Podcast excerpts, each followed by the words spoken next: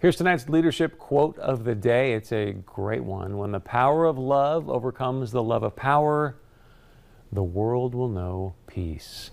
Look at producer AJ pulling out some Jimi Hendrix for you tonight. Who would have guessed?